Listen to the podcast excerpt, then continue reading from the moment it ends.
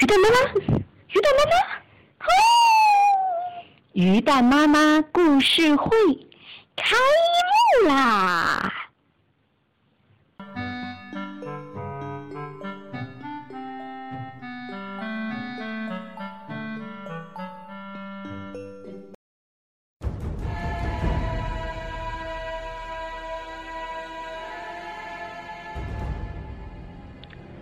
奥德赛是古希腊的两大史诗之一，另一部是伊利亚特，相传均为古希腊盲诗人荷马所作，距今已经3000多年了。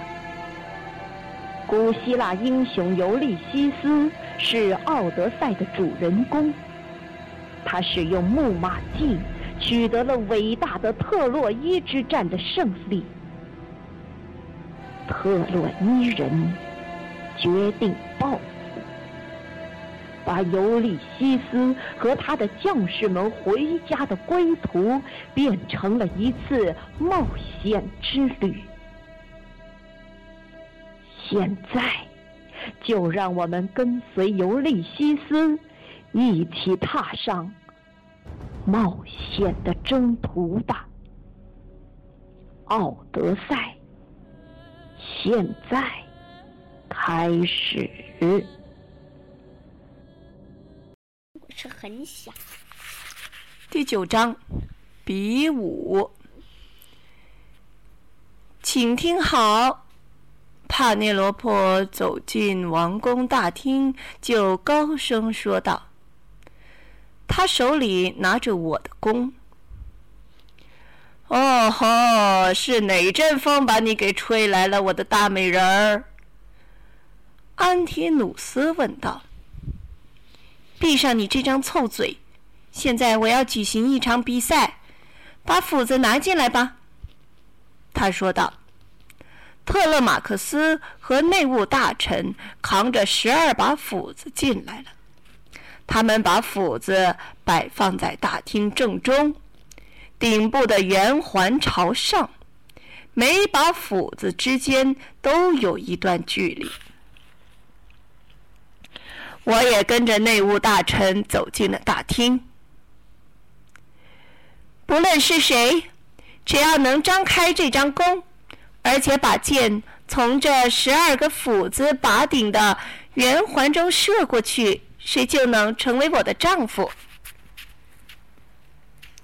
帕涅罗珀大声地向求婚者们宣布着，这对于一般人要比登天还难。首先要拉开这张弓，必须要有我这么大的力气，而且更重要的是，要知道使用的技巧。我作为这张弓的合法主人，应该是唯一知道的人，因此我知道那些求婚者是没有一个人有希望胜出的。您提醒那些忠于我父亲的人了吗？我已经把武器都带来了。特勒马克斯在内务大臣的耳边低声说道。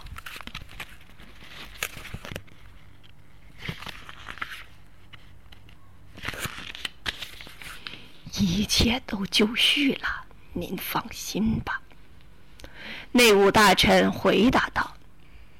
就像我所预见的那样，求婚者们虽然都试着要拉开那张弓，但却没有人成功。安提努斯一个心腹说，哼，你们真是一群又蠢又没用的笨鸟，把弓给我。不过他也不能把弓拉开，现在他只有抱怨的份儿了。这张弓肯定有问题，一定是哪里坏了。你们看我的，安提努斯说着，从他的心腹手中接过了弓。他也试了一下，没有用。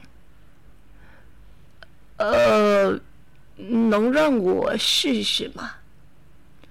我在这时才说话。我坐在一个板凳上，打扮成乞丐的模样。哼，你这个老家伙，开玩笑！有人在嘲讽着我。没问题，没问题，让他试试去，至少还能博得一笑嘛！大家好乐乐。安提努斯说着，内务大臣，把这张弓给那个老家伙拿过去。我抓起我的弓，站了起来，脱掉乞丐的帽子，纵身一跃，在一排斧子跟前就站定了。求婚者有人说：“如此灵巧的老乞丐，我还没见过呢。”我一手牢牢地握住弓，一手拉开了弓弦，瞄准，开始射箭。哦，不，看，他居然拉开了弓！有人在大叫：“这，他在干嘛？”安提努斯结巴着说：“那个老乞丐居然会用尤利西斯的弓。”安提努斯心腹也这样惊恐地说道。大厅里一片喧哗。这个人到底是谁啊？他怎么会用尤利西斯的弓呢？人们交头接耳地议论着。因为我就是尤利西斯，我回来了。我话音未落，手中的剑呼啸地穿过了12只圆环，牢牢地固定在墙上。然后我环顾四周。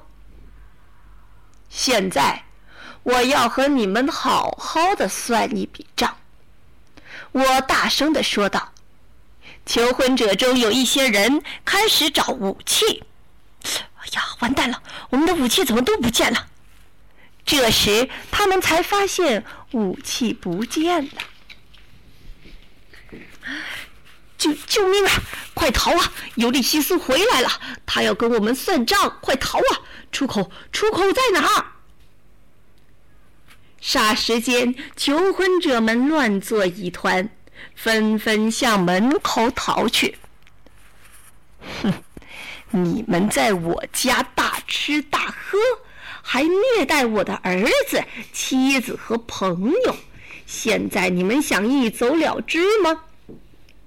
我一面追赶，一面训斥着他们。我的敌人只顾逃跑，没有人敢来回答我的指责。与此同时，内务大臣、我的儿子和那些忠于我的人也都拿出了武器，开始追赶求婚者们。求婚者们连滚带爬地逃出了王宫，向他们的船跑去。别再让我看见你们！我在他们背后大声地呵斥道。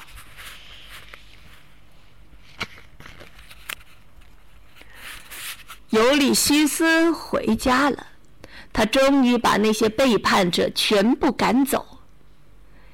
明天我们将会讲最后一章，团聚。晚安，宝贝。晚安。